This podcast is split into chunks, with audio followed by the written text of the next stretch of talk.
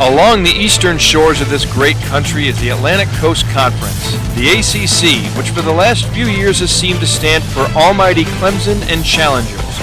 And with the Tigers coming off their second national championship in three years and no end in sight, how close will those challengers come in 2019? After trading off playoff victories each of the last four seasons and the national championship trophy in each of the last three, history would suggest that it's Bama's turn this year. But the Tigers want to prove that unlike in the alphabet, C comes before A. If they can restock their D line and gain some LBs, they might just roll the tide and repeat. Florida State wants to be great once again. With the addition of OC Kendall Briles to run the offense and a slew of athletic talent on defense, the Noles may start to draw near the pole position atop the Atlantic. Dino Babers has the 'Cuse in the news again, and he's trying to open everyone's eyes to the idea that the Orange have staying power in the ACC. But a lot of their hopes for 2019 rest on quarterback Tommy DeVito and a new offensive line to help capitalize the O for the Orange. In Winston-Salem, Wake Forest hopes to wake sleeping giants around them, but they'll need their quarterback to go from good to great. Whether it be Hartman or Newman, one of them better be the man for the Deacs to be demons in the Atlantic. Speaking of quarterbacks, NC State loses a good one and still seems to be trying to find which of their young prospects can emerge as the next great Wolfpack pack leader. They'll have two good backs to back them, but the defense has to limit their PPG and ACC PLAY. At BC, there's an RB who is A1 if he's okay, but their QB will need to be the one to help them get some W's. Losing so much on D, though, could make some BC fans lose their S. The villain is out of the Ville, and new coach Scott Satterfield has to climb the hill, but he's scaled higher terrain before. In a rebuild year, can he get the Cardinals to make other teams see red? Over in the coastal, Virginia Tech had a roller coaster year in 2018, but finished strong to keep the nation's longest bowl streak alive. In famed D coordinator Bud Foster's final year, they should have an appropriately strong defense to foster the Hokies to their second coastal championship in four seasons under head coach Justin Fuente. Miami pulled in many from the transfer portal, most notably Tate Martell, along with some other Power 5 movers. But it won't matter who switched jersey if the guys with the big ones up front and any one of their three QBs can't find their fit in this new Dan Enos offense. Virginia is the darling pick of the division this year, but Wahoo fans will say who cares if they can't get it done in their first real shot at a division title in nearly a decade. Speaking of division champs, Pitt must defend their coastal crown, but without the aid of their two 1,000-yard backs and steel If they get it done again with this roster, crown Narduzzi Coach of the Year and consider Pitt to have turned the corner. North Carolina will benefit from the return of the Mack, and with some of the best assistant coaching hires of any changing program, coaching a good group of young talent, expect the Heels to lay the foundation for a brighter blue future. Duke, true to their color, may be a darker blue with the loss of their best quarterback in program history and a handful of top receivers, not to mention their three best defenders from a season ago. Similar to Narduzzi at Pitt, if the magician David Cutcliffe formulate a champion with this green group of Blue Devils, hand him the head man Hardly. And at Georgia Tech, we're all happy for Geoff Collins in getting his dream done. But turning the dream into a team is going to take some time, especially since he inherited a roster of a different scheme. 14 teams on the cast, broken into two parts to help you last. ACC on the BFC. Who the contender's gonna be? Listen and you'll see. Or hear. On a bowl full of chips. Right now. Boom, boom, a bowl full of chips. Boom, boom, with Chappie and Pip. Boom, boom, mm, mm, mm. two young brothers. Boom, boom, talking college football. Boom, boom, and life and humor. And some funny ass clips. So relax and unwind. with a bowl full of chips.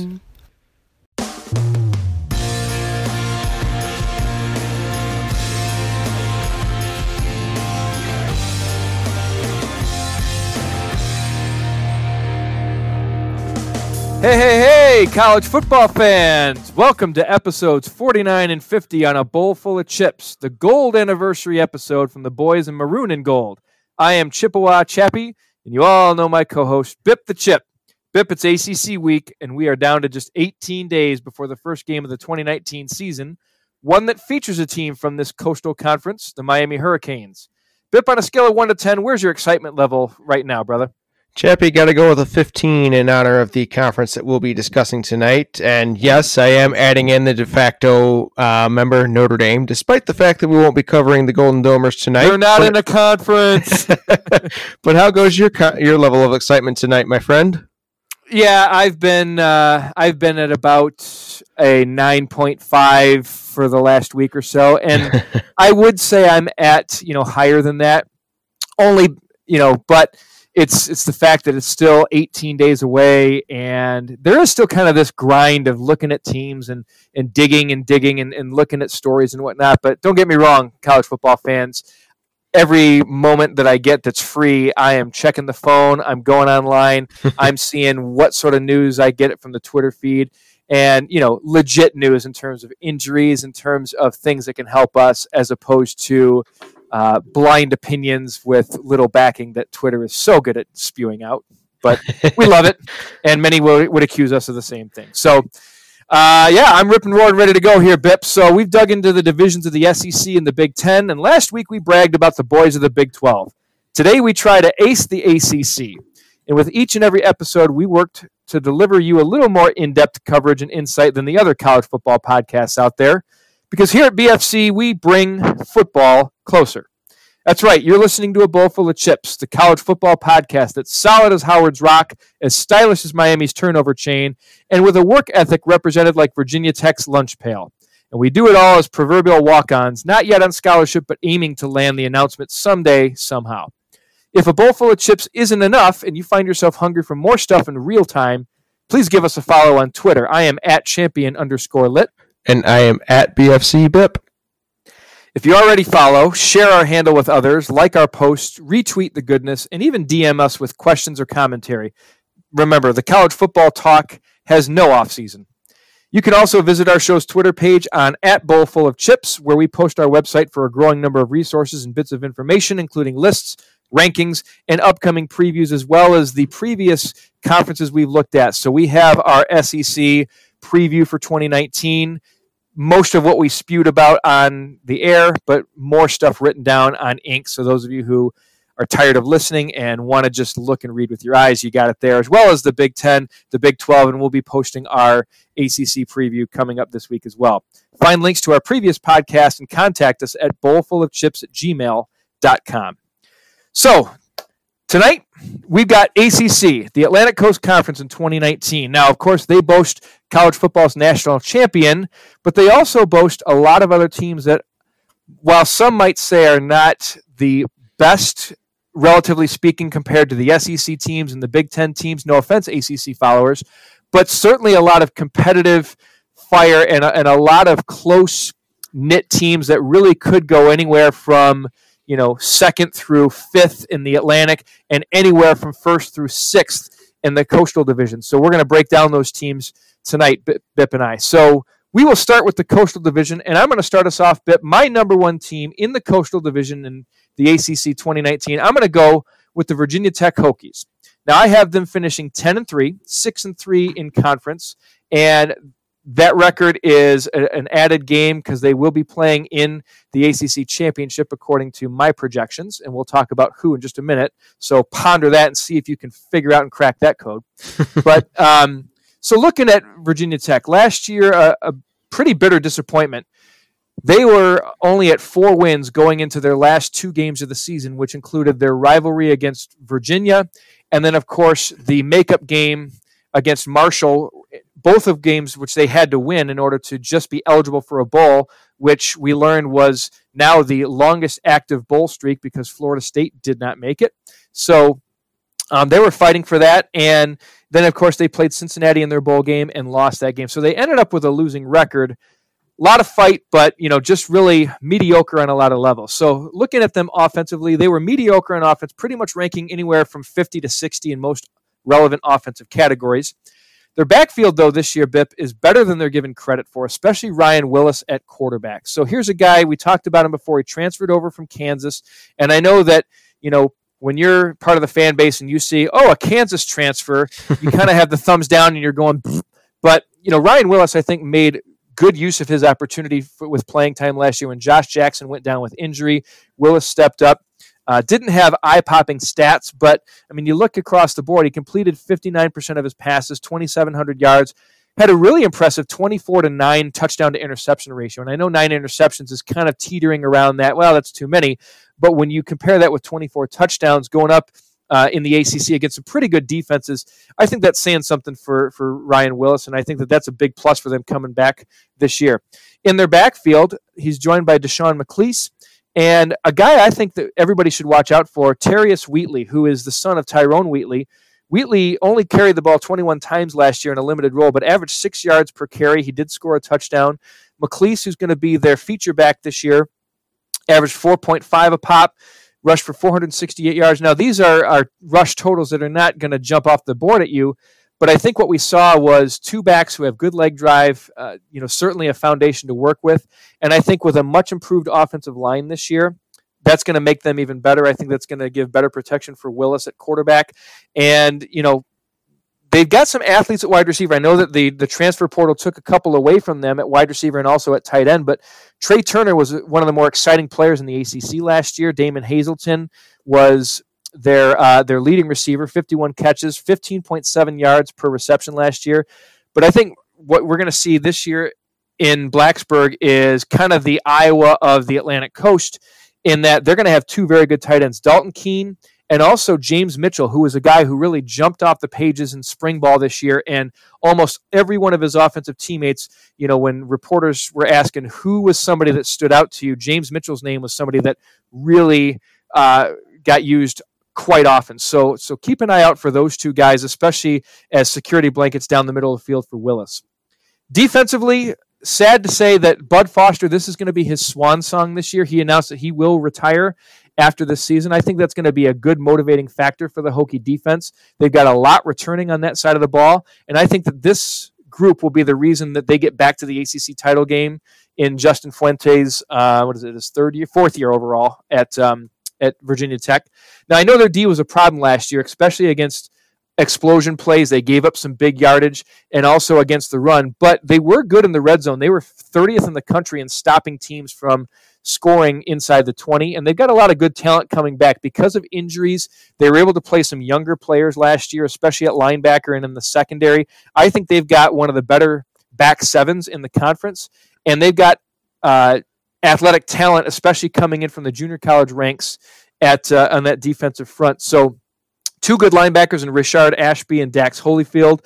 I like their safety Reggie Floyd. They've also got um, you know a, Divine Deablo, and then also um, a, a young guy that, that came in and, and really made a splash this spring was um, uh, J.R. Walker, who coaches are really high on. Bud Foster spoke at length about Walker, who's a freshman. He was in for the spring.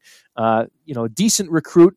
They also have Khalil Ladler. So, you know, good good linebackers, good secondary. And I think that, you know, solid play on that back end is going to allow that defensive front to kind of gel and mold. And, and I know that that was a point of emphasis this offseason, Bips. So, um, you know, they've it's Virginia Tech. They're they're always going to be competitive. I think Justin Fuente is is going to get back to be a respected offensive play caller this year, and, and that offense is going to be better than what we saw a year ago. I think the defense is going to be much improved, and those are the reasons why I see the Hokies finishing at six and three. Now I know six and three is not necessarily a conference record that gives a lot of confidence. But again, this is the coastal division of the ACC, and it's wide open. It's really anybody's game. So the losses I see them going, I, I, I like the Hokies to start off seven and zero. Then they, after their second bye, they go and travel to Notre Dame in what's going to be a marquee matchup. I think they lose to the Irish. Um, and then they they rattle off consecutive wins against Wake Forest, Georgia Tech, and Pitt. And then I think they lose the Commonwealth Cup game at Virginia this year, but that puts them at six and two in the regular season, and with um, you know the tiebreakers, that's going to vault them into that ACC championship game. So again, six and two in the regular season, ten and two in the regular season, but I like the Hokies at number one on the coastal bit. I like that, Chappie. Um, I, I like uh, Virginia Tech going into this year as well. I'm not as high on them uh, as you are, as I have them finishing third in the Coastal this year. Um, lots to like uh, with this Hokie team.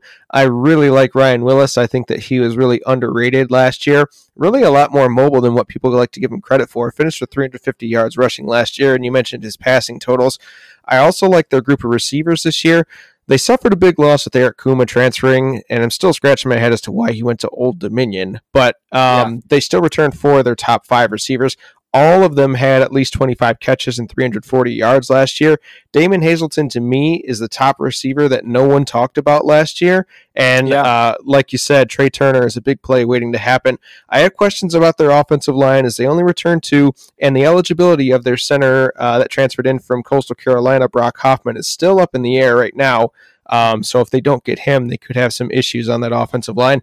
And that backfield, um, I it's solid, but nothing wows me about any of their backs. Um, so unless one of them comes in and breaks out this year, I have questions about them in the running game. But I still like this offense overall. Defensively, you think Bud Foster has been wanting to get that bad taste out of his mouth from last year, and as you mentioned, this is going to be his last season, and he's got lots to work with. So the Hokies return upwards of 11 starters from last year. That includes their top five tacklers and 16 of their top 18 tacklers from last year. Biggest loss being Ricky Walker at defensive tackle, which was a big one, but they do return right. three on that defensive line. And I think this group of linebackers comes as close as any in the ACC to rivaling Miami this year. I really like Rayshard Ashby, and I think um, Dax Holyfield is going to be someone to keep an eye out for. He had 60 tackles last year. I think he could double that this year. I think he's that good. And that mm-hmm. secondary returns just about everyone. So this defense should be really good, much improved from last year. I have them finishing nine and three, six and two. I have them losing at Miami, losing their non-conference at Notre Dame, and then losing the final game of the year at Virginia, which may tip uh, who I have in the one and two spots just a little bit. But uh, the Hokies come in for me at number three, Chappie.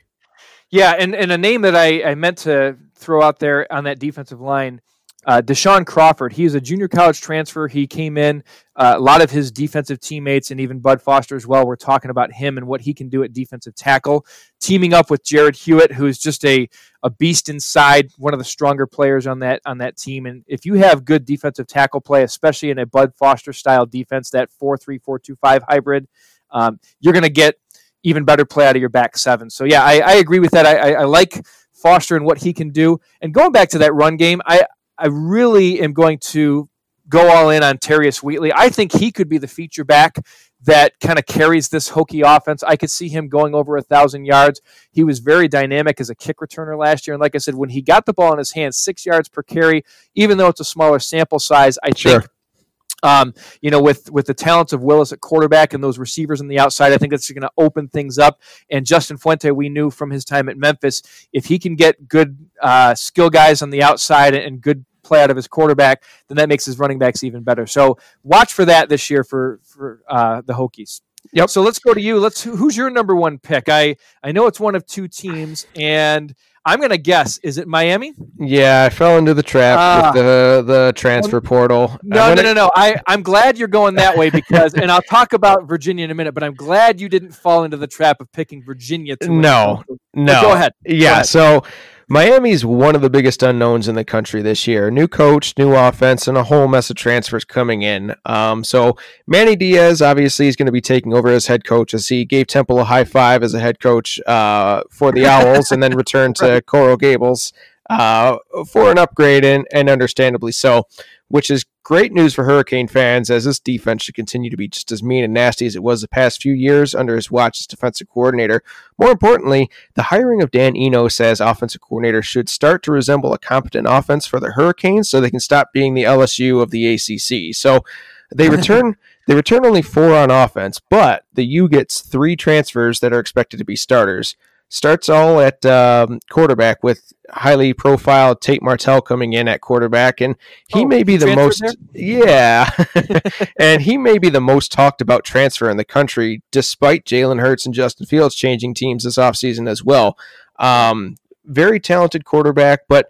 Uh, doesn't have as much to go off uh, from his career at Ohio State. I wasn't really impressed with him this past year in the red zone, and the Buckeyes brought him in, and he wasn't given a ton of opportunity, obviously, because he was sitting behind Dwayne Haskins. So is he more sizzle than steak, or is he going to be the guy to finally break through at quarterback for the Hurricanes? As this is one of those situations to where this could work out unbelievably well for the Hurricanes, or it could easily blow up in their face. And they're looking at a quarterback situation similar to what they had last year with uh, N'Kosi Perry and Malik Rosier.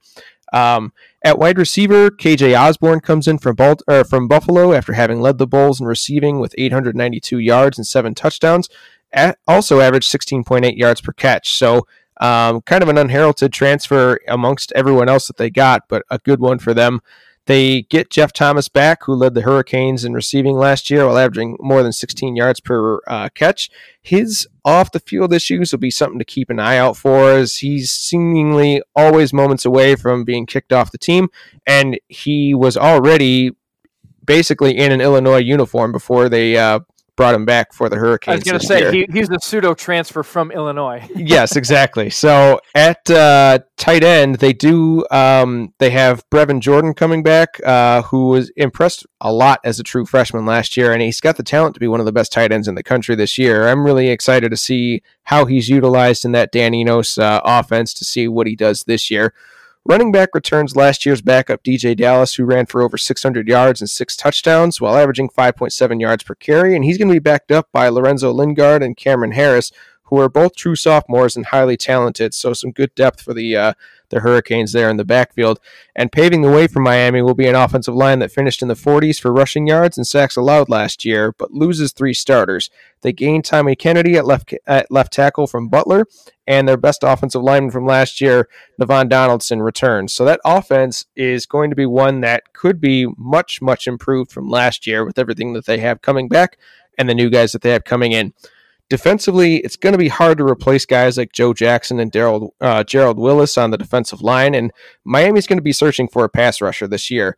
Luckily for them, they returned Jonathan Garvin at defensive end, who finished with five and a half sacks himself and 17 tackles for loss.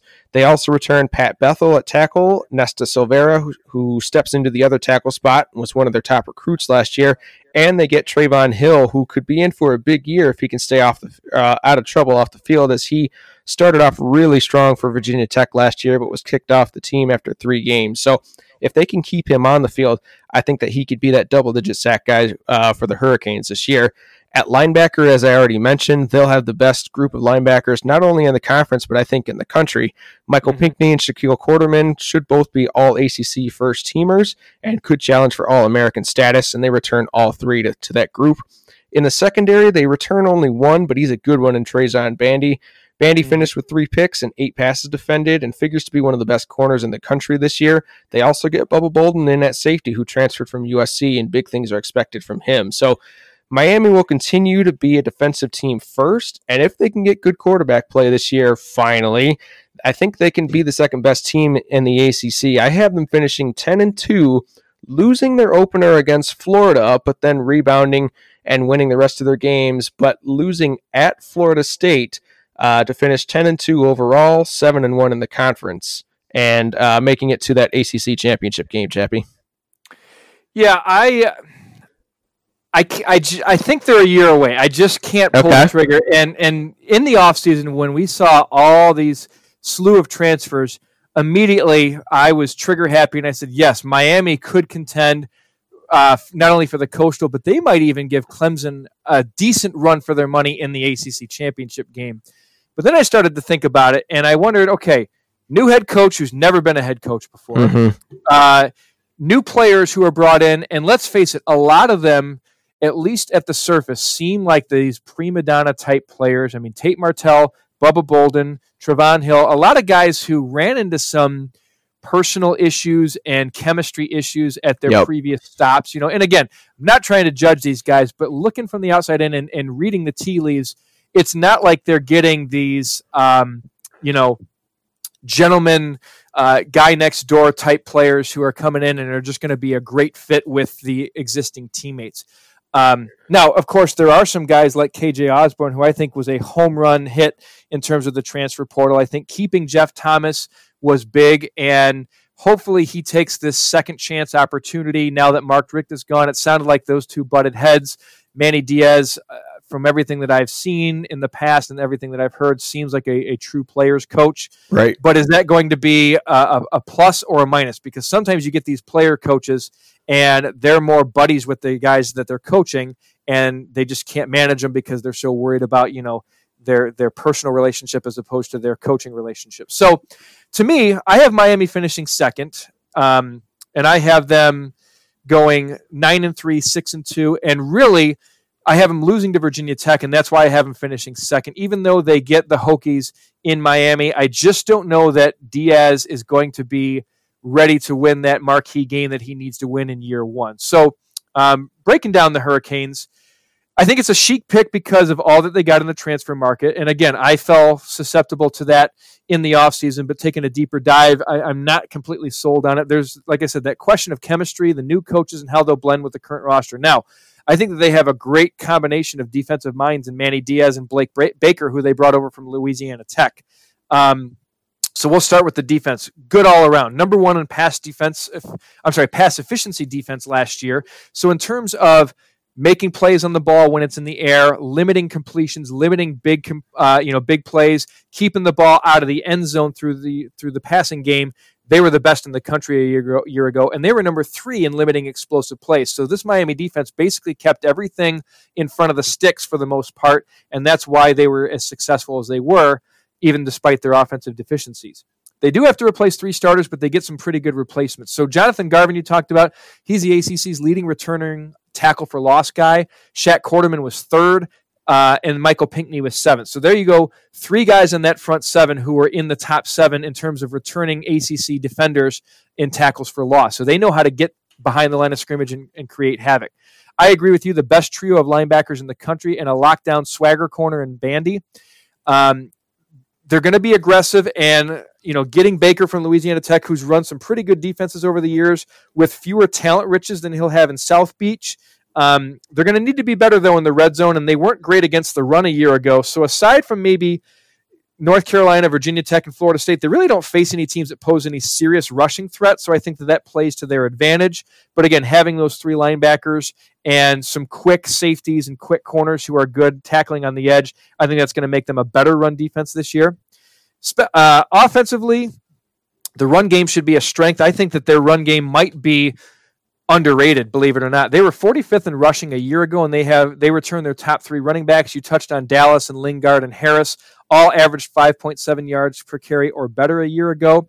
Talented wide receivers who are going to be volatile in more ways than one. Keep an eye out for their top recruit, Jeremiah Payton. A lot of his teammates, when asked, you know, who's a young guy that you see playing a lot this year, Payton's name was most consistently mentioned. So maybe as a fourth or fifth wide receiver, I think that by by season's end, he's going to be a freshman that's going to get a lot of touches on the outside and downfield.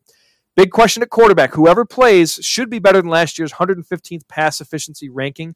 And a lot of Miami insiders are actually calling for Jarren Williams, who right now I've seen pretty much third on the depth chart, even looking at Phil Steele's magazine, and he's, you know, pretty a pretty inside resource. He has him at, at third. I'm not sold on N'Kosi Perry. I'm still not sold on Tate Martell, although I think he gives them the best option to win because of the fact that you know, I think his gunslinger mentality and his kind of um, I'm going to do whatever it takes to win mentality, even if it goes against the coach's wishes. I think that that might pay off and, and play into that Miami psyche more so than it would for any other player. So um, I'm going to go with Martell as being the guy who gives them the best shot of winning. Offensive line was top third in terms of fewest sacks and tackles for loss, like you alluded to, but they do have to replace three starters, and they have some talent coming in. And you mentioned Tommy Kennedy, who I was feeling good about, but I, I heard that he really disappointed a lot this spring. Now, I know you can't take a lot from the spring. Maybe he was nursing some sort of injury we don't know about. Things can really turn around in the fall. And for Miami's fortunes, they're going to need to have him and maybe another offensive lineman step up to team up with um, Delone Scafey and Navaughn Donaldson, who are really the, the veterans coming back to to make that offense even better. So good run game, but again, I think Miami is a year away, and I have them at second in the Coastal, nine and two. Or I'm sorry, nine and three, six and two overall. And yeah, And and I think that uh, the Miami coaching staff is crossing their fingers that Tate Martell wins that uh, quarterback competition. Not only because he's arguably the most talented of the group and maybe gives them the best chance to win, but if he transfers and you have all of Miami faithful getting behind this guy and he doesn't trot out as the starter, it's only going to be a matter of time before they start getting all over um, the coaching staff and, and start asking the question of why not Martell? Why not Martell? Especially if whoever they plug in there starts to struggle, uh, which could lead to, like I mentioned, a whole new uh, quarterback issue like they've had the last couple years. Yep, and that's the can of worms you open when this transfer portal becomes free agency. You know, I mean, Yep, if, it's, exactly. if it's somebody who was recruited and sought after for a couple years since his junior year in high school, that's different. The fan base can kind of get around it. But now that it's kind of this, um, you know, new flash in the pan, it's kind of all or nothing. So yeah, I agree. I could see it both ways. Martell doesn't trot out. The fan base is saying, "What's going on? Why not?" And the first mistake that either uh, of the other quarterbacks makes, they're going to want him in. Or he does trot out there. He starts. He doesn't beat Florida, which I think that they lose that game. I think they lose to Florida, Virginia Tech, and Florida State. Mhm. Uh, then you have these fans saying, "Well, why did you make such a big deal? Why did we go all in on Tate Martell in the transfer market? why didn't you go for these Miami recruited guys like Perry and Williams who were hurricanes from the from the start?" So I think it's really going to be, um, you know, very thin margin of error for Manny Diaz, but that's what you get when you when you take that Power Five job. That That's right. so. Uh, I'm sorry. Uh, didn't mean to cut you off there. Let's get to number Yep. three in the coastal. So um, I'm going to go with the Virginia Cavaliers, and I have them finishing eight and four, five and three in ACC play. And again, this is a team that I heard on a podcast the other day that the ACC media or the ACC coaches, one of the two, and maybe it was both, picked Virginia to win the Coastal Division. And you know, I've seen it from a lot of preseason magazines. I've seen it all over Twitter. Everybody is so high on UVA. Again, this is another very chic pick in this competitive division. I'm not sold on it, and let me explain here why. Bryce Perkins is really everybody's preseason All ACC Player of the Year on offense because he had a a good season last year. I wouldn't call it a great season, although a lot of people are calling it that. He's a good quarterback, but he may be getting just a bit too much hype um, this early in the preseason. And I kind of liken it to how AJ Dillon was for Boston College last year. BC was kind of the the Virginia of 2018, where they had Yeah. a pretty good year in 2017, and Dillon was a Heisman type candidate, and everybody said, okay, the guy's going to rattle 2,000 yards. They're going to challenge Clemson, and he was hurt last year. I get that, but you know. When he didn't perform, the rest of his teammates around him were not good enough to elevate their play or to to play in spite of him. And I don't see Virginia having those playmakers at quarterback or at receiver to compensate for. I'm sorry, not at quarterback, a running back to compensate for if Bryce Perkins gets a little bit wobbled or if he, uh, you know, has some lackluster games. So, um, so much of their success rides on Bryce Perkins, and again, I think that those two teams, BC last year and Virginia this year, are very similar. So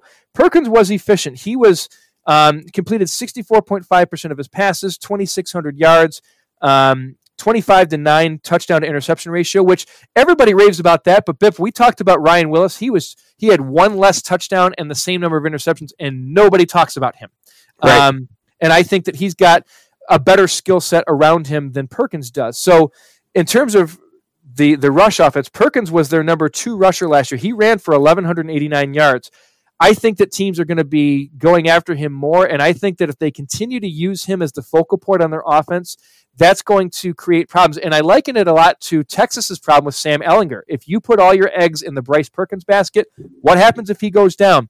Their backup, Brennan Armstrong, is is a serviceable guy, but um, I don't have a lot of high hopes on somebody on a quarterback who wears number 98 on your roster. So, um, but uh, I mean, Yeah, does he have the does he have the single bar face mask like the kickers do too? right? Exactly, I, and and the Rodrigo Blankenship uh, sports goggles. yeah, right. So, um, so Virginia's offense, they were sixth in third down conversions last year, which really helped them out. 28th in pass efficiency offense, against which, which is a big part due to Perkins.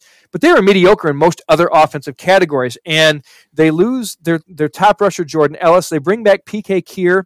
Um, but you know, I mean, you look at the the top three returning rush guys. Two of them are quarterbacks, and that includes their backup, Brennan Armstrong. So their number three returning rusher only ran the ball nine times for 76 yards, and again, that's your backup quarterback. So um, the the starter that had a pretty good spring is Wayne Taulapapa, who goes 5'9", 200 pounds. He's a physical back.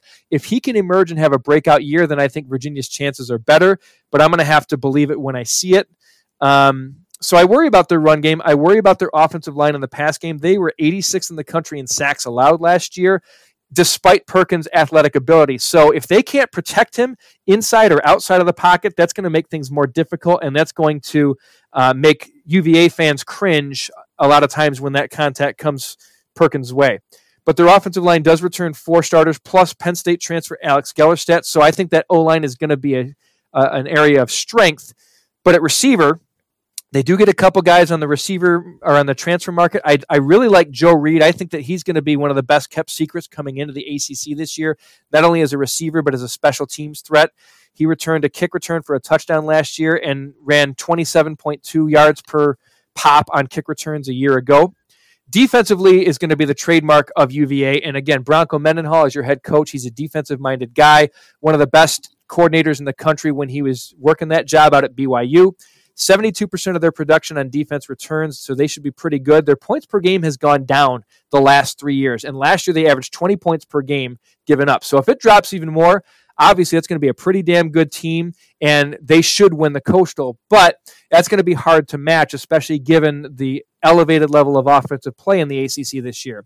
Um, and if they do win the Coastal, if they do go to the ACC championship and that defense gets even better than they were last year, you have to wonder is Bronco going to stay here or is he going to maybe go to greener pastures in uh, a, a Power Five school that might have a bit more resources? They were top 40 in scoring defense a year ago. Uh, they finished 21st and also limiting explosive plays. They were 40th. They were very good in the back seven, and they're headlined by All American corner Bryce Hall. 22 passes broken up last year to go along with um, uh, looking for the number of interceptions. Well, two, two interceptions, but uh, yeah, but I mean that's pretty damn good considering that a lot of teams were not throwing his way in the second half of the season. Hall combined with Snowden and Nelson were among the ACC's leaders in PBUs. They had 39 pass breakups between those three, so averaging 13 pass breakups per guy. That's awesome. I mean, there's right. no other way to say it. Yeah. Uh, inside linebacker Jordan Mack was the fourth highest returning tackler in the ACC coming back this year. Where they need to get better is creating pressure up front. Nobody returning had more than two and a half sacks a year ago. And also in red zone defense, they were 82nd. So, as good as their defense was, once they had to lock down inside the 20, they were not that great, Bip. So, and I know that that sometimes can be a deceiving stat because if you're number of opportunities is limited, even if you're giving up scores. If you're only letting your opponents in the red zone under 30 times in the season, that's pretty good in its own right. But again, if that number goes up and, and your percentage is not that high, that's obviously going to translate onto the scoreboard. So again, I I just see Virginia as not quite there yet, simply because I, I'm not sold on their run game, and I'm not sold on the depth at wide receiver. You know, so if they have an injury, and I I know everybody says, well, you can't predict injuries and you can't throw that in. Well, I think you have to. I think that it has to be a concern. Um, but even if everybody stays healthy, I'm still not sold on the Virginia Cavaliers being that dominant coastal team that's going to run away with it like a lot of uh, prognosticators are jumping on that bandwagon. So I see them going eight and four, five and three in conference. I think that their losses, um, I think they lose the opening weekend at Pitt. Believe it or not, I think going out to Heinz Field, Pat Narduzzi playing a home game. Uh, defending that coastal championship from a year ago. I think that he's going to have a chip on his shoulder because a lot of people are, are writing off Pitt right away. I think that there's questions that they have, which we'll get to shortly. Um, I think that Virginia drops that game just because I think the preseason hype might be they're going to be looking past the Pitt Panthers, even with as good a coach as Bronco Mendenhall is. I think they lose to Florida State two weeks later, and I think they lose to Notre Dame out in South Bend. So I think that going into their first bye week, Virginia hobbles into a two and three record, and they drop out of the rankings.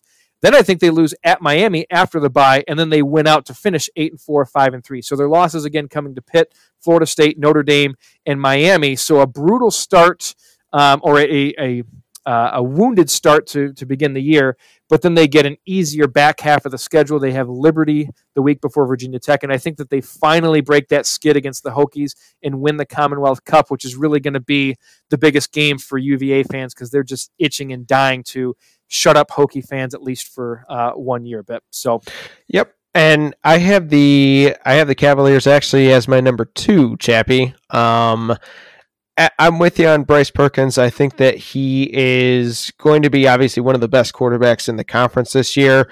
What impressed me more so than his run pass uh, ability was the fact that he completed 64.5% of his passes last year.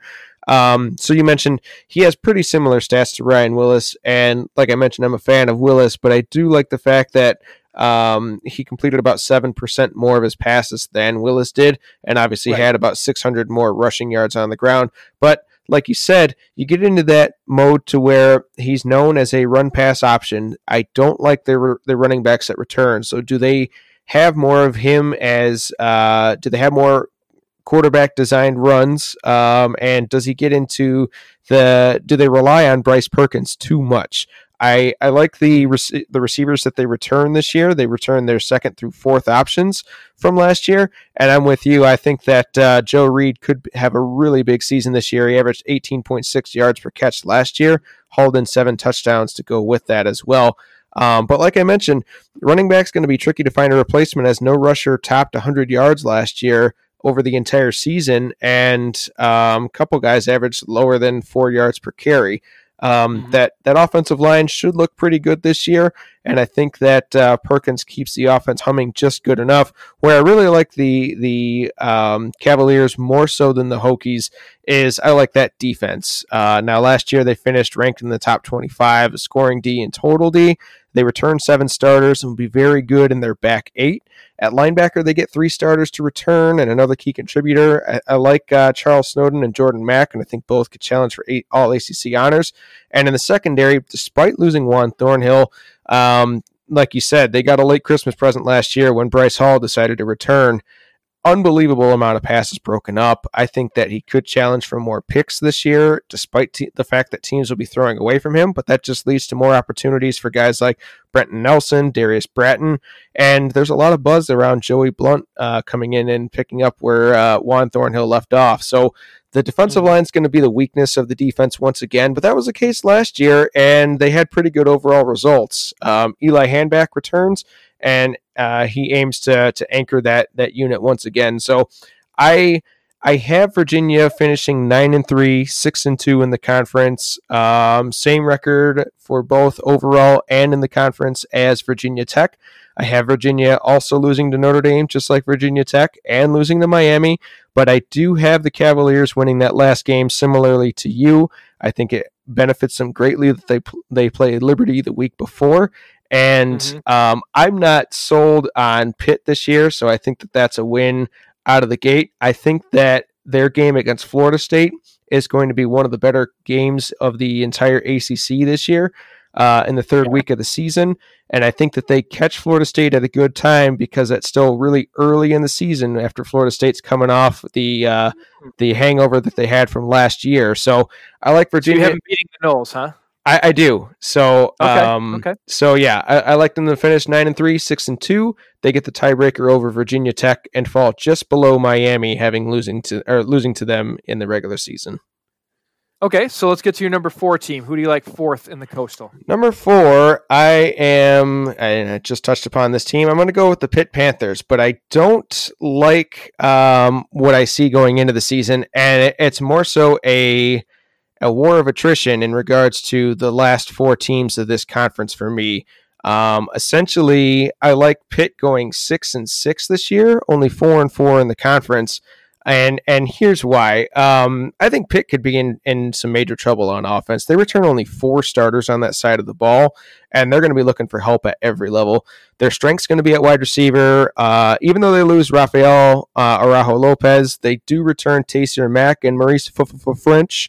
Um, Ffrench is uh, Ffrench is fast and dangerous as both a receiver and a, and a uh, uh, return man, and I think that he's their lone dynamic threat on that offense. They returned Kenny Pickett at quarterback, but I'm not really impressed with him. He's solid as a quarterback, but not really great at anything, and certainly not a quarterback that you can count on to win you a game on his own. And the offense, the offense takes their biggest hits at the most crucial positions for an offense like this at uh, running back and offensive line. They return only one starting offensive lineman, and they lose their pair of thousand yard rushers, Qadree Ollison and Darrin Hall, who were really kind of directly responsible for that run that the Panthers went on last year after starting off slow. Yeah. Um, defensively, six starters returned for them on a D that really had it, its ups and downs last year and finished middle of the pack in the ACC in a lot of the cat, uh, major categories. So they returned five of their top eight tacklers and they return the most disruptive player, Rashad Weaver, uh, who had six and a half sacks and 14 tackles for loss. He should be first team All ACC this year. He's joined by Patrick Jones, who also added four sacks himself and looks to give Pitt a pretty uh, decent um, disruptive pass rush this year. But linebacker looks thin as they lost three key guys from last year. And um, uh, Elias Reynolds is the lone returning starter to that unit. I do kind of like their secondary and think they could be in good hands with safety Damar Hamlin, who led the team in tackles, and cornerback Dane Jackson, who led the team with 14 passes broken up. And there's some big things that are expected out of sophomore Paris Ford in the secondary. Mm-hmm. Um, and I think that, that this could be the strength of the D. But for a team that finished 121st in passing last year, 18th in rushing, they lose way too much on this offense. That makes me think that they're going to improve anything from that pedestrian performance that they had last year. That D is going to keep them in some games this year, but I think the offense is even worse, and they have a brutal non-conference schedule that wears them down as they start off. Um, like you mentioned, they're they're at home against Virginia, but then they have a sneaky tough game at home against Ohio, and the Bobcats are always dangerous um, under Frank Solich. They then travel to Penn State, they host UCF, and then they have lowly Delaware. What saves the Panthers from uh, to potentially going to a bowl this year is they have one of the softer conference schedules in the ACC. So I have them beating up on teams like Duke, North Carolina, Boston College, um, and so I have them going six and six overall, four and four in the conference. But like I said, that's not too great for a fourth team in the conference, which kind of tips my hat to what I think the rest of the coastal is going to be like. So Pitt comes in at my number four, Chappie. Yep, I have them fourth as well, and I have them the same exact record, six and six, four and four. I think we differ on a couple different or on a couple losses and wins, but um, yeah, Pitt is to start off. I love Pat Narduzzi.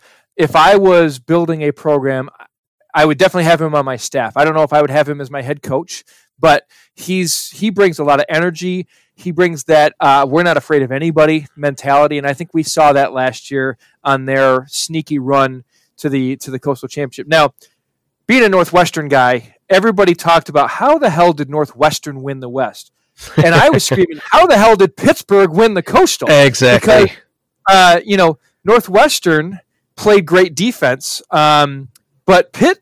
Their defense didn't finish in the top 40 in any relevant defensive category. Right. Their offense was nothing to speak of except for their 2,000 yard rushers, Ollison uh, and uh, and Hall.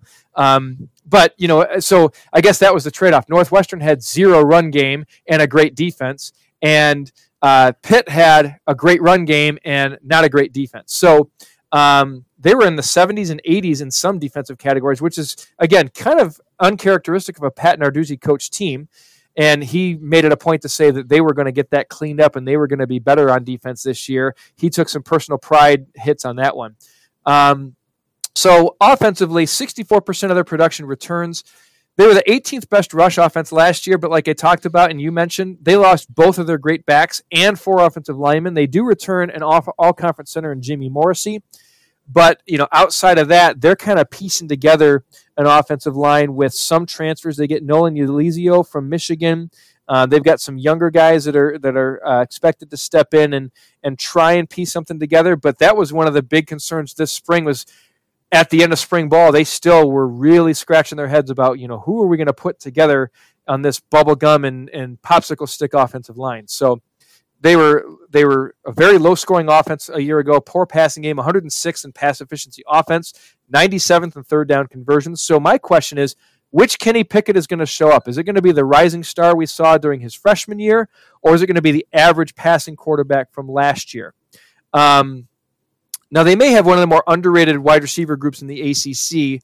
Um, and offense in general will be underrated, I think, as uh, we're going to see a good year from Tre Tipton, a redshirt senior he, uh, you know, coaches were raving about the chemistry between he and Kenny Pickett. So, you know, don't be surprised to see Tipton have a, a first or second team All ACC type year at receiver. You talked about Taysir Mack and Maurice Ffrench, who are going to be, you know, you know, they they've already established themselves. And I like the hire of offensive coordinator Mark Whipple, who was the head coach at UMass the last few years, and he was also at Florida State for some time.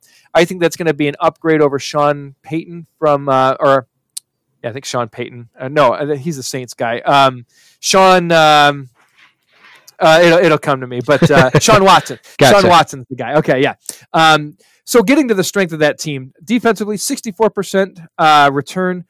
Pat Narduzzi is all about defense, and, and that's always going to be the cornerstone. So when they dropped a little bit last year, this is where they're going to need to pick up the slack. So uh, I think that they they will play better, and like you said, I'm really sold on their secondary. Jason Pinnock and Jane Dak or Dane Jackson are solid corners, and their safeties Hamlin and I like Ford as well. I think that you know there's a lot riding on him, and, and I think that those two should make a good umbrella up top. They're all solid tacklers, and I really really like Rashad Weaver. Um, he's an all conference defensive end, in my opinion. And kind of like the Big Ten, the ACC has a lot of good defensive ends in this group this year, and Weaver is no exception. Six and a half sacks, seven and a half tackles for loss, 10 quarterback hurries. Should be one of the ACC's best. Um, you know, and we talked about Ffrench. Uh, he can also take, you know, some some scores to the house on uh, special teams. He took two kick returns back to pay dirt a year ago. So you know, again, I, I, I like them fourth, six and six, four and four. I have them beating Virginia. I think that we're going to see Pat Narduzzi kind of uh, pull out all the stops and, and maybe make some trickeration type plays and, and some you know wow uh, gimmick type stuff to to do whatever they can to get that first conference win over UVA in their opener. But I have them losing to Ohio, losing at Penn State I do have him beating UCF in week four. I, am just not sold on UCF being as strong, and I think that um, that secondary is going to be be good enough to kind of keep UCF in check. I don't know. I just I see that as a win for Pitt in that game, but I have them losing three straight to Syracuse, Miami, and Georgia Tech. Believe it or not, out in Atlanta, and then losing at Virginia Tech as well. So giving them four losses in conference, six overall. They're my fourth team. Um, let's uh, let's kind of wrap up the you know five, six, and seven in the coastal here, Bip. Sure. So number number five, I've got North Carolina. Just kind of quick hitters here. I have them going five and seven, two and six in ACC play. Clearly, the best offseason coaching hires in Mack Brown, Phil Longo, and Jay Bateman. I think that North Carolina got the best group of coaches. They also got uh, Tim Brewster and Dre Bly. I think that this is going to be a, a team to watch out for maybe in a couple of years. Offensively, 81% of their production returns. Good offensive line. They gave up the seventh fewest sacks a year ago, 43rd fewest tackles for loss. They've got three really good running backs that are, are going to be on their roster this year, and that's going to be the strength of their team. Javonte Williams, Antonio Williams, who's a transfer from Ohio State, and then last year's leading rusher, Michael Carter, might even be third on the depth chart when all said and done. Dazz Newsome is an electric player on the outside. He's an MVP MVP type player and could be one of those difference makers if North Carolina does transcend the five win total, which I think they get at and make it to a bowl. Defense was bad last year. They gave up big plays. They gave up a lot of points. Couldn't stop the run. Couldn't create turnovers. I think the D line is a relative strength, but again, I use that term relatively um, getting Crawford back from injury to team up with Strowbridge, who was a havoc maker last year. I think Jay Bateman is a home run hire at defensive coordinator, but it's going to take him a year or two to get those players kind of built into his system and getting some things figured out. So don't jump on the Mack Brown bandwagon just yet, but I think that it was a good hire for them, at least in the time being, while he's in the process of finding a successor when he will inevitably step down and retire, probably in about four or five years. Um, I have them losing to Miami, Wake Forest, Clemson, Virginia Tech, Pitt, and then NC State as their seven losses. Six of them coming in conference. So again, North Carolina is number five, five and seven, two and six in the conference. Bit. Yep, I have North Carolina fifth as well, and similar to you. Uh, I like Dazz Newsome at receiver. It's going to hurt losing uh, Anthony Ratliff Williams. Um, curious to see who comes out on top in that quarterback race, as I know a lot of the fans are clamoring for highly rated freshman Sam Howell to start the season as QB one. Um, I think he would pair well with uh, Longo in that offense that they're going to be installing. I'm curious as to who's going to break out from that backfield, as no one uh, from this group top 91 carries last year. Michael Carter averaged seven point yards per carry, so I'm kind of interested to see if he gets a chance to get the uh, uh, the lead role in in that uh, backfield. Defensively, I like Jason uh, Strowbridge, who had five and a half sacks last year. Um, but definitely some question marks on the uh, defensive side of the ball for the Tar Heels as they finished in the hundreds in scoring D, rushing D, and total D. Um, and I have them finishing five and seven, three and five uh, in the conference. Remember, they did lose five one score losses or one score games last year, including yes, two overtime losses.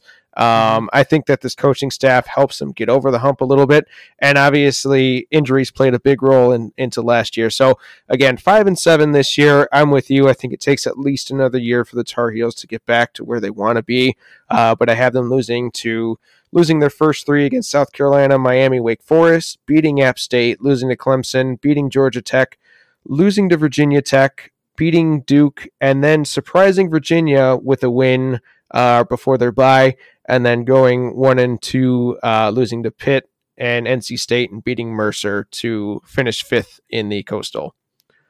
Yeah, and uh, I think this is a team that really North Carolina fans could get excited for next year, especially on the defensive side. In the mm-hmm. transfer portal, they're getting guys next year like Bryce Watts from Virginia Tech, who was a starter this past year, Cameron Kelly, who was a four star who originally committed to Auburn and transferred, Kyler McMichael, who was a four star from Clemson who transferred uh, just recently. So uh, you know, and then one of the coolest names in ACC football, Storm Duck, who was a uh, is a freshman this year and enrolled early. So they're going to be good on defense th- next year with Jay Bateman.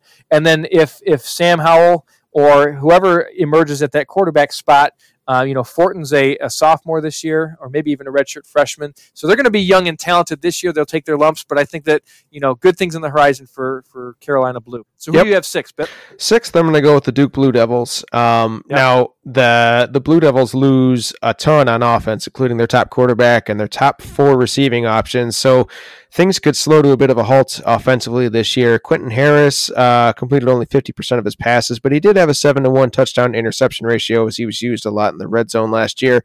Offensive line returns four starters, which bodes well for starting running back Deon Jackson, who ran pretty well last year 840 yards and four touchdowns. But Duke finished 11th in the ACC in rushing last year and 7th in passing. They might be forced to run the ball more this year given everything that they lost in the passing game, but they could find themselves finishing lower than both of those uh, this year due to the fact that their passing game may not be very good, which could then in turn affect the running game. The defense actually returns eight starters from last year. They get back all four along the defensive line, including top, top sack guy Victor uh, and they return five in the secondary who started last year. Um, Michael Carter and Marquise Waters combined for 10 pass break, uh, passes broken up, but uh, linebackers going to really be hurting as they lose Ben Humphreys and Joe Giles Harris, which uh, were two of the heart and soul guys of that defense. So I have Duke going two and ten this year, unfortunately, because I do like David Cutcliffe. Uh, finishing yeah. one and seven in the conference. I have their lone wins coming against North Carolina A and T and the lowly Georgia Tech uh, Yellow Jackets. Uh, so again, finishing sixth, two and ten overall, one and seven in the conference. Yeah, I um, I I'm with you. It's hard to write off David Cutcliffe because he's just he's proven that he can do things at places when people uh, don't believe that he can. So, but yeah, a lot of holes on offense. They only return 31% of their offensive production.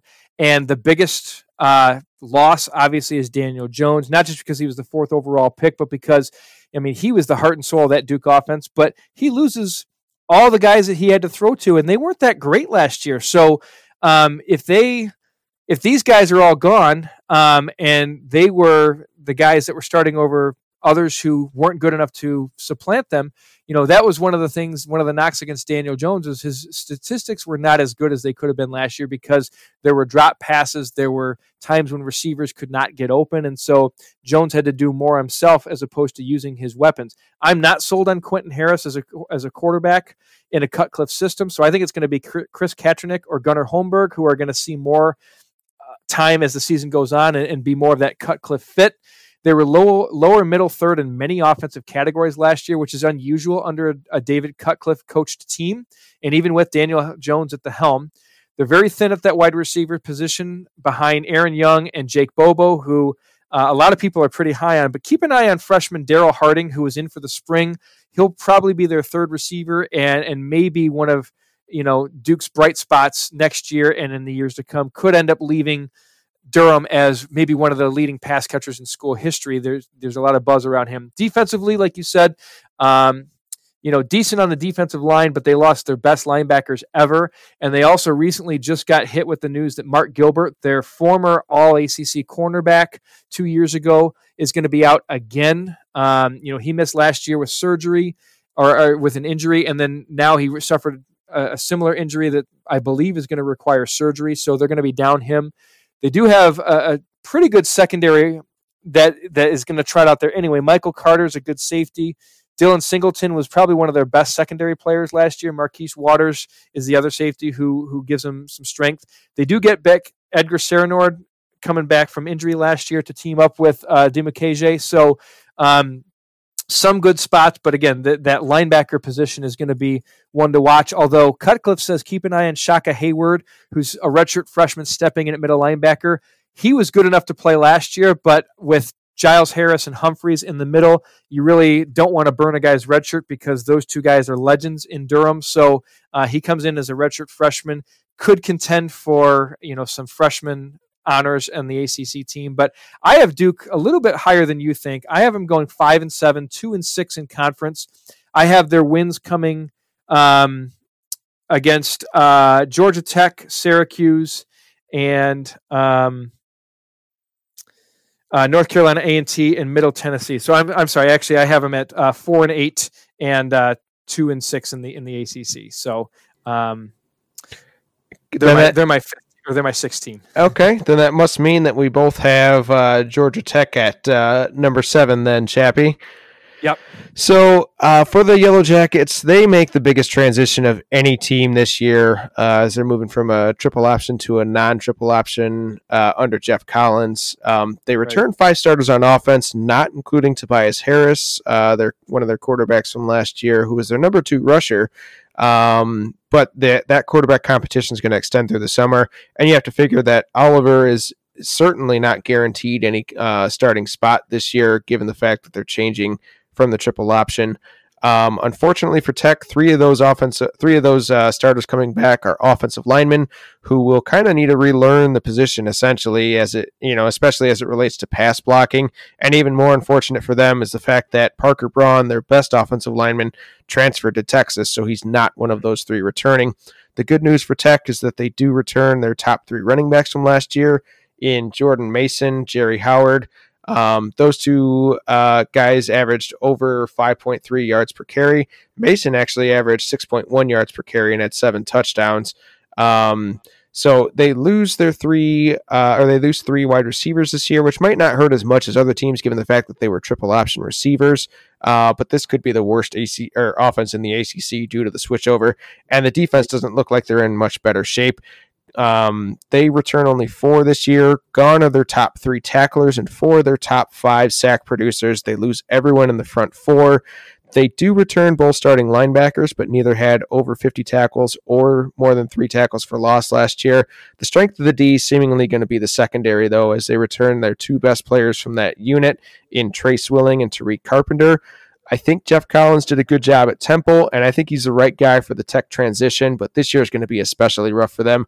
I have them finishing two and ten, uh, one and seven, with an, uh, the same record as Duke. But I do have um, Georgia Tech pulling the upset against Pitt at home following the bye week on November second for their lone conference win. But that puts them low enough to finish um, in last place after they lose to Duke on October twelfth Um, so again, two and ten overall, one and seven in the conference. We match exactly. I have them at the same spot, same record, and the same wins against Pitt after the bye and against the Citadel. Oh yeah, which actually gave Alabama a run for their money in the first half last That's year. right. Um, yeah, I just I, I agree. I think Collins is a is a good hire for Georgia Tech. He was so excited to to come back home to Atlanta. He, this is you know what he says is his dream job, but I guess um, any coach getting their first Power Five job, you could say, is a dream job to some respect. But I think, be, you know, being from the area, it's it's more special to him. Mm-hmm. He brings a lot of high energy. He's he's going to be very aggressive, and I think you know he's already starting to put his stamp and starting to ruffle some feathers in the ACC to the point where he doesn't really care if he is or not. Uh, I, I kind of liken him to a poor man's PJ Fleck of the South because you know he's very gimmicky. He's trying to, uh, you know, generate or, or, rebrand Georgia Tech in ways that maybe more old-fashioned coaches wouldn't try and touch, especially in in that conference. But um, yeah, the, the the transition from triple option over to kind of a wide open, uh, more of a passing scheme. You know, uh, Georgia Tech, I think, threw the ball about less than 20% of the time last year. They threw the ball 60% of the time under Collins at Temple his last couple years. So um, I have not heard anybody, anybody in Georgia Tech circles suggest that Tobias Oliver is even in the running for quarterback, even though um, on paper he is. I think he's going to be transitioned to more of kind of that, um, you know, wildcat type oh, yeah. uh, backfield guy. You know, yep. they might move him to the slot. You know, he's a good running athlete. Uh, you know, more of an option quarterback, obviously. So if he's lining up at quarterback, I think that really spells trouble and worry for the Georgia Tech quarterback room all signs point to Lucas Johnson being the the freshman that takes over. Uh, he's in competition with James Graham, although um, Graham got into some off the field issues, so he may not even be eligible to start the season. We'll, we'll kind of keep an eye on that. But um, Johnson goes 6'3, 215. Looks to be a, a, pretty good fit in Collins' passing style offense. Um, I think whoever plays quarterback is going to have a lot of growing pains this year. So look for some lumps early. But I do like the receivers. I think that they're going to get better as the season goes on. Malachi Carter and Ahmarean Brown are two names to watch on the outside. They also get Marquez Ezzard, who's a redshirt, uh, or I'm sorry, who's a transfer from Miami. So um, if he's eligible to play this year, I can't remember if he got a waiver or not, but um, look for him to uh, make a name for himself eventually. Defensively, Collins is a is more of a defensive coach than he is offensively, but I still see things being very rough on the defense, especially at defensive line. They actually had to convert some offensive linemen and give them practice at the uh, defensive tackle and defensive end positions this spring. Uh, just very very thin at that spot. They're in the bottom 30 in most defensive uh, categories, especially yards per play, which means they gave up big plays last year. They did not sack the quarterback very effectively, and they didn't defend the pass very well. But even in saying that, I agree with you. I think that their secondary is going to be a, a, position of strength. They get Myles Sims coming over from Michigan, who uh, was you know a top twenty-five corner, uh, you know rated out of high school. Tre Swilling is Ken's son. I think that he's a he's a good hitter, six foot, two hundred pounds at corner. So he's a big body. And Juanyeh Thomas was given the number one jersey. He brings a little bit of swagger, a little bit of excitement. He's a good special teams player as well. So I think that he's going to be a name who uh, you'll see flashing around on the screen, and he'll be fun to watch. Um, so they'll be better than some people think in terms of the secondary, but um, you know it's going to take some time. They're going to need to get their their style of players in. But I'm with you. I have them finishing in the bottom of the coastal, going two and 10, one and seven in conference, pulling that quote unquote upset against Pitt on November second. Bit. Yep. So you want to read off your one through seven in the coastal, so our our listeners can hear that again. Yep. At the the top of the coastal, I have Miami finishing ten and two, seven and one in the conference, followed by Virginia at nine and three, six and two in the conference, getting the tiebreaker after beating Virginia Tech in the last game of the year. Number three, I have Virginia Tech nine and three, six and two in the conference. Four, I have Pitt at six and six, four and four in the conference. Fifth, I have North Carolina at five and seven, three and five in the conference. Duke, I have at six with two and ten overall, one and seven in the conference, but winning the tiebreaker over Georgia Tech head to head, and Georgia Tech rounding it out, two and ten overall, one and seven in the conference. Yeah, and we're pretty much similar um, in our top three, and then we're exact in our uh, bottom four. So I have Virginia Tech at first in the Coastal, ten and three, or I'm sorry, ten and two, six and two uh, in regular season play. Number two, Miami, nine and three, six and two. Virginia at number three at eight and four, five and three in conference play. Pitt at four, going six and six, four and four in conference. North Carolina five, just missing out on a bowl at five and seven, two and six. Although they could qualify for that um, waiver to make a bowl if not enough teams qualify at a at a good five and seven. Duke at six, four and eight, two and six in conference, losing that head to head against North Carolina. And then seventh is Georgia Tech, going two and ten, one and seven in ACC play. So stay tuned for part two of our ACC preview when we're going to look at the Atlantic Division coming up in just a couple of days. So don't miss that.